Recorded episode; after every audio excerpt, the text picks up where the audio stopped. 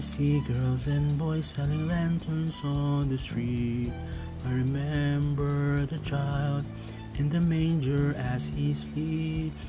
Whenever there are people giving gifts, exchanging cards, I believe that Christmas is truly in their hearts. Uy, nandiyan na pala kayo. Hi, ako nga pala si Magu, isang magulong tao.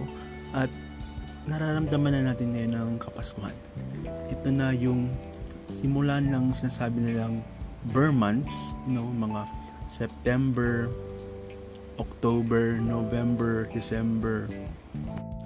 At dyan nagsisimula ang Pasko ng Pilipino. Filipinos celebrate the longest Christmas season in the world.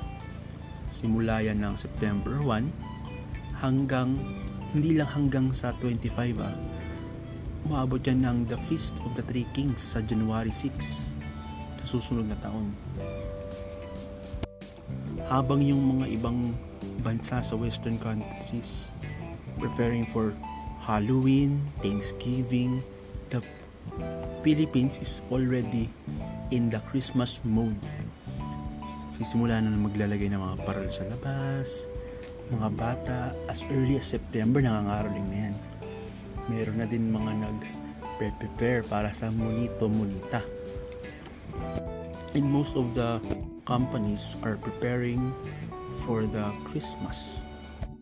So here is top 7 Filipino Christmas traditions.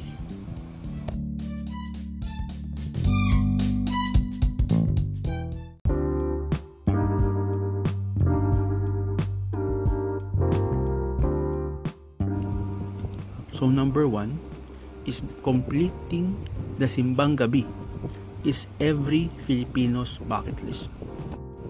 The Misa de Gallo, or also known as Simbang Gabi, is a tradition that epitomizes how Christmas time has become Filipinized.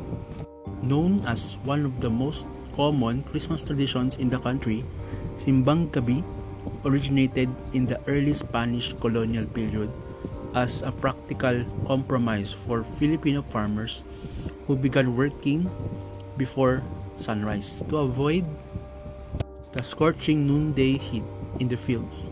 Ultimately, this cherished custom became a distinct feature of our culture and the symbol of our spiritual devotion.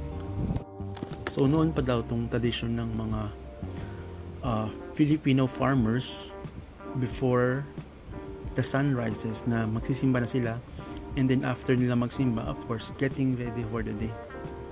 Gahanda na sila ng gagawin nila ba diba? syempre init eh. Nasa field sila mainit. And doing things early would give them more time in the afternoon to do their farming task and now it has been a Filipino culture and a symbol of the spiritual devotion to the Lord. Practiced Aglipayans and Roman Catholics, the Simbang Gabi is a nine-day series of masses to honor the Blessed Virgin Mary in the anticipation of Christmas. These masses are held every day from December 16 until the New Year's Eve aside from showing their devotion, a lot of Pinoys also participate in these masses in hopes of a granted wish. Meron usually mga Pilipino na umaattend ng simbang gabi, meron silang hiling after nilang makomplete yung 9-day devotion nila. And usually yung mga hiling na ito would be granted somehow after attending this Filipino tradition of simbang gabi even those who aren't very religious at all, all of a sudden become avid churchgoers at this time of the year.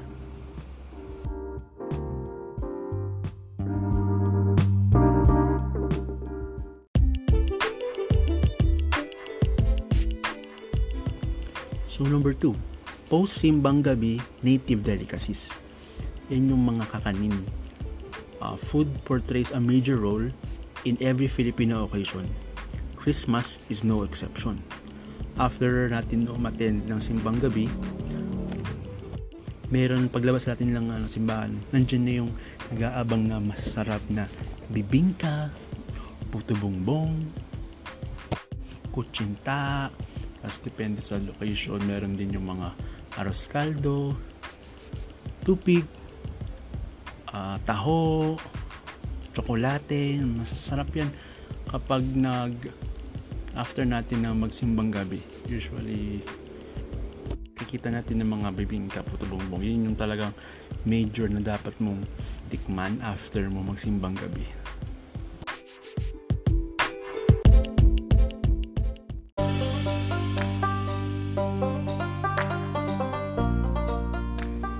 Number 3, Christmas lanterns or sa Tagalog, Linggo, Filipino Linggo, parol.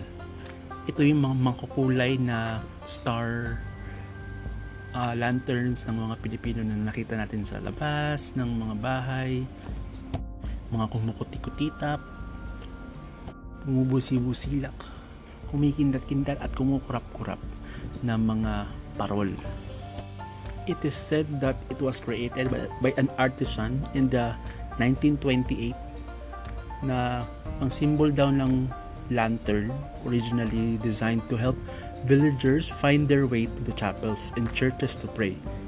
So merong mga nakasabit na parol na symbolize na dito ang simbahan. Today these lanterns are embellishments to further enhance the Christmas spirit. Simula ngayong buwan ng Setyembre hanggang January, nakakita na tayo ngayon ng mga makukulay na lansangan, mga na may parol sa labas ng bahay na nakabukas. Dati siguro nakapatay yan. Pero siguro nakabukas na ngayon kasi um, it's the Burr months, Christmas season in Philippines.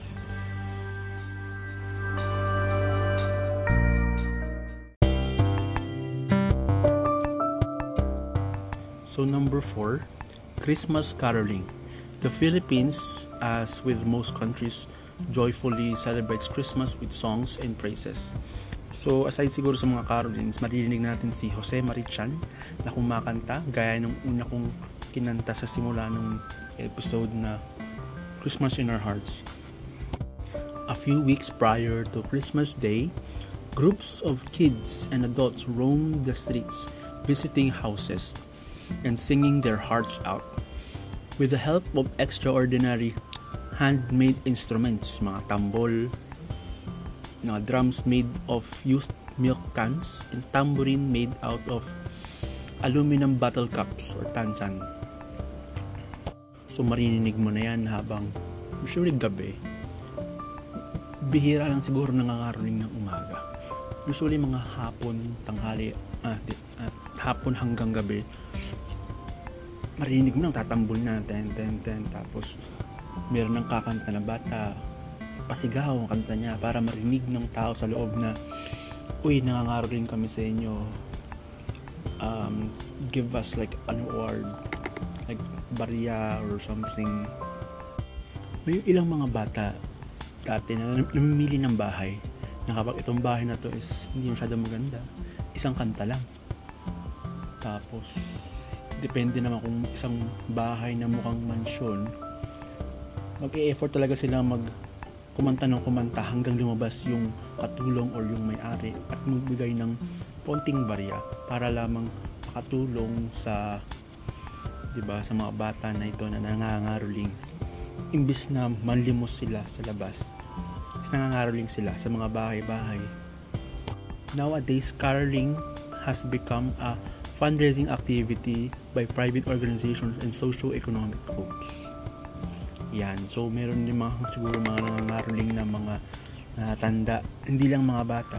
Siguro yung mga um, working class um, siguro parang meron silang gawa sila ng isang private organization or private group sa company nila na taga let's say taga QC lahat ng mga taga QC baka gusto nyo sumali dito sa amin, mga ngaroling tayo.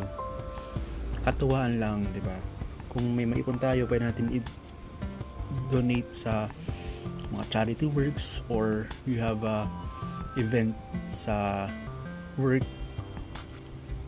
we can fund a little bit you know make a little party for the kids our kids ganyan something like that in some condos they do it like they will gather the children and they will ask the homeowners if they would be diba catering to these carolers and you know they will have a little session na itong araw na to pupunta tayo sa mga rooms sa mga homeowners and you know give them something Christmassy Christmas spirit. Para at least you know maka-contribute yung condo nila or community nila sa Christmas spirit.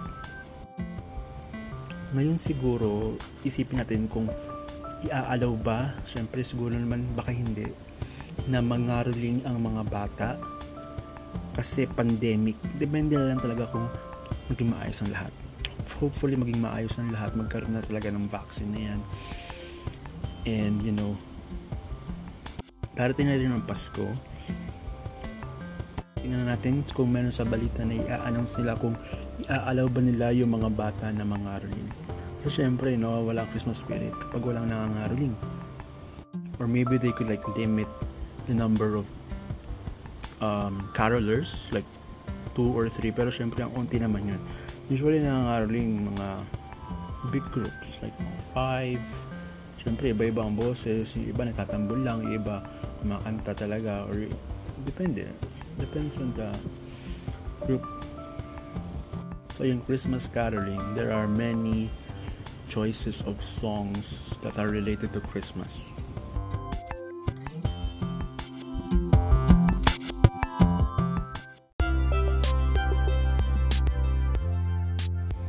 Number 5, Monito Monita.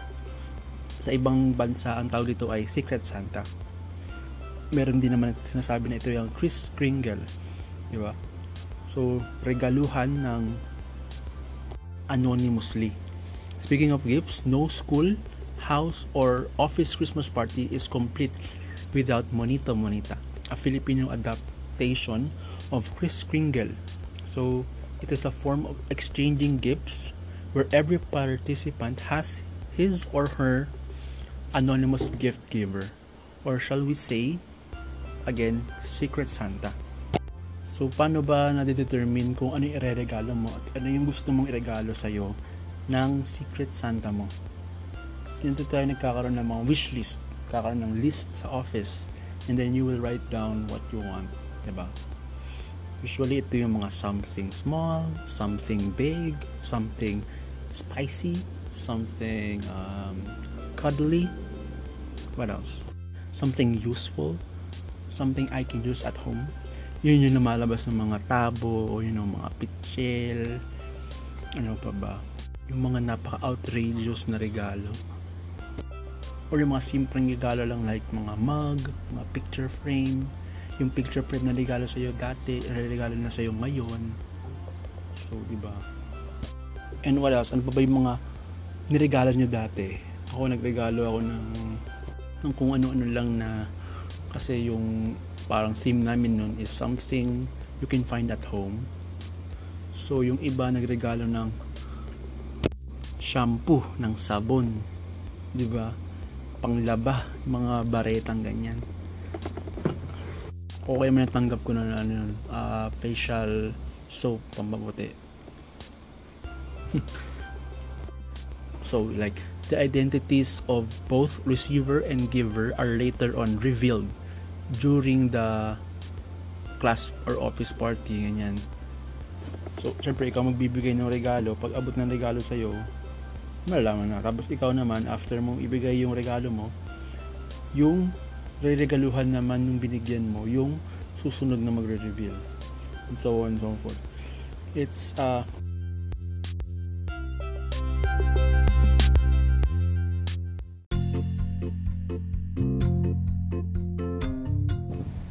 So number 6, Aguinaldo.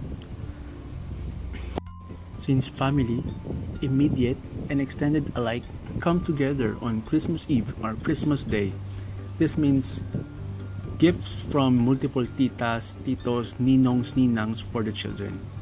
It starts with the traditional mano, nagmamano ka sa nakakatanda sa'yo, as a sign of respect to elders. May ilang mga ninongs or ninangs tayo na nagpapasayaw, nagpaparequest ng talent from children. Diba ng bata tayo, uy, sayaw ka, sayaw ka. So, sayaw ka naman. Kasi syempre, bata ka. And then, bibigyan ka ng 1,000. Hindi. Bigyan siguro 100. But para sa'yo naman, yung pera na magbibigay sa'yo is somewhere in your parents' pockets now or before. Akin naman natatago ko. Yung tatago, yun ba? Uh, parents will say to the the child na, uy, tatago ko muna yan. Pero nasaan na yung pera na yun? so, some cheekier adults may request the children to perform with an instrument, song, dance, or poetry, and then the children are awarded with aguinaldo, or gifts from in the form of toys or money. So some ninongs and ninangs would give children the money, but you have to give them something back, like perform a song, perform a little dance. Well, of course, they all they already have the gift, like gift wrap. Handa na yung regalo, di ba? Bibigyan mo lang lang sila ng onting performance. It is a common tradition for Filipinos to visit their relatives during the Christmas day. Together with the other family members, kids would often wear the latest or finest clothes and visit their elderly to pay respect.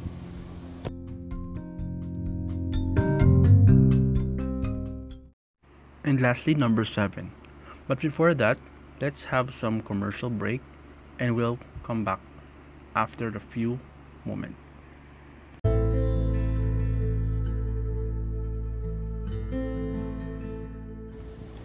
Last but not the least, Christmas shopping. So, inclusive of this Christmas shopping is what we then call COD or Christmas on display. What would Christmas be without shopping nowadays? Most malls today hold sales while Christmas bazaar pop up in convention centers and other spaces. This is the time to really go out and spend money especially when people are looking for the last minute gifts for other relatives and friends. Dito rin pumapasok syempre yung kanina na monito monita, bibili ka na talaga ng regalo para sa kanila kahit last minute na yan, di ba? Marami dyan sa mga bangketa, of course, kung hindi naman ganun ka-demanding yung monito-monita mo, pwede ka naman magregalo ng something from the heart, anything, like a simple keychain, depende sa'yo meron naman nagre-regalo ng cash pero of course mas maganda na yung at least from the heart from um, on what you think that person would like anything that comes from you is acceptable and Christmas shopping also includes yung mga nire-regalo sa inyo ng um, ninong-ninang nyo, tita-tita nyo na usually mga damit, di ba? Ano kaya kakasya sa iyo? Ano kaya kakasya kay Magu, di ba? As a child growing up in Quezon City, one of the highlights for every Christmas was an annual trip to the Manila COD department store. COD, hindi yan cash on delivery, ah. it is Christmas on display. To watch the display on the facade of the department store. Every year, they come out with a different theme, and I still remember gazing up to see what they have conjured for the season. Dun sa location na meron din mga pagkain, may mga ano doon, bazaar, on ha, um, while you are watching the Christmas on display, move and then have like sounds and lights. And you know of course there's a script on the um, show. You can enjoy it with your family and friends. You go eat you go meet with friends buy something in the bazaar Okay. The crowd would gather and chatter as we all tried to find the best position to catch the show, which every child knew was on the dad's shoulders. The murmurs would die down when the music cranked up, only to swell in the cheer as the animatronic figure started to move. So yung Christmas on display are shown using the animatronic figures, human-like figures that are controlled by whatever mechanism they have it. And then there would be a voiceover on you know like script that they will follow. Along with Christmas shopping includes the grocery shopping that usually people will buy for Noche Buena. They also sometimes include the Medianoche, but you know it's one week away. So all the after all the preparation comes the most anticipated part of the season, the Noche Buena. On Christmas Eve, Filipinos prepare a great feast for the whole family.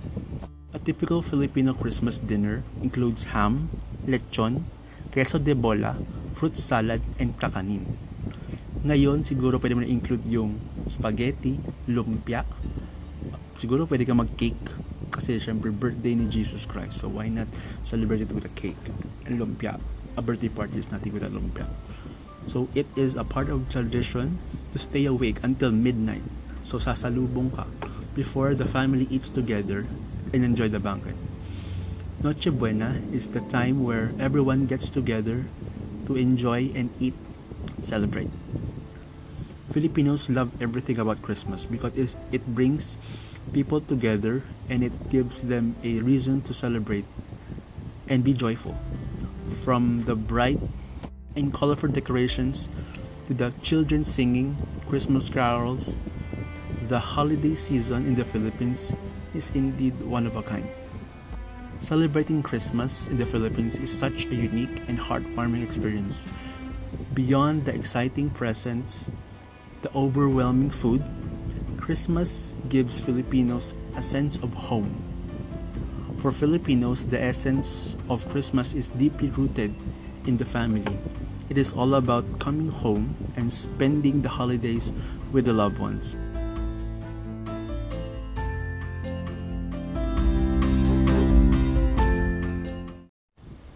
So that is it. Seven Filipino Christmas traditions na ginagawa ng bawat Pilipino. Meron pa yan. Marami pa tayong mga ibang traditions na hindi na mention dito sa podcast na ito and hopefully you will have a great Christmas season starting this September. You may visit me at anchor.fm if you wish to request more topics that I would want to if you want me to talk about.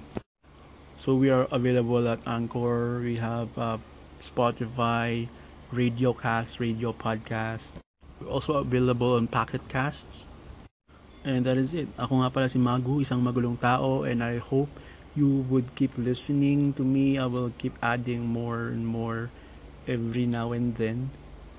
Especially this Christmas season, you know, more Christmas stuff. Um, and we will see on how we are going to spend our Christmas during this pandemic.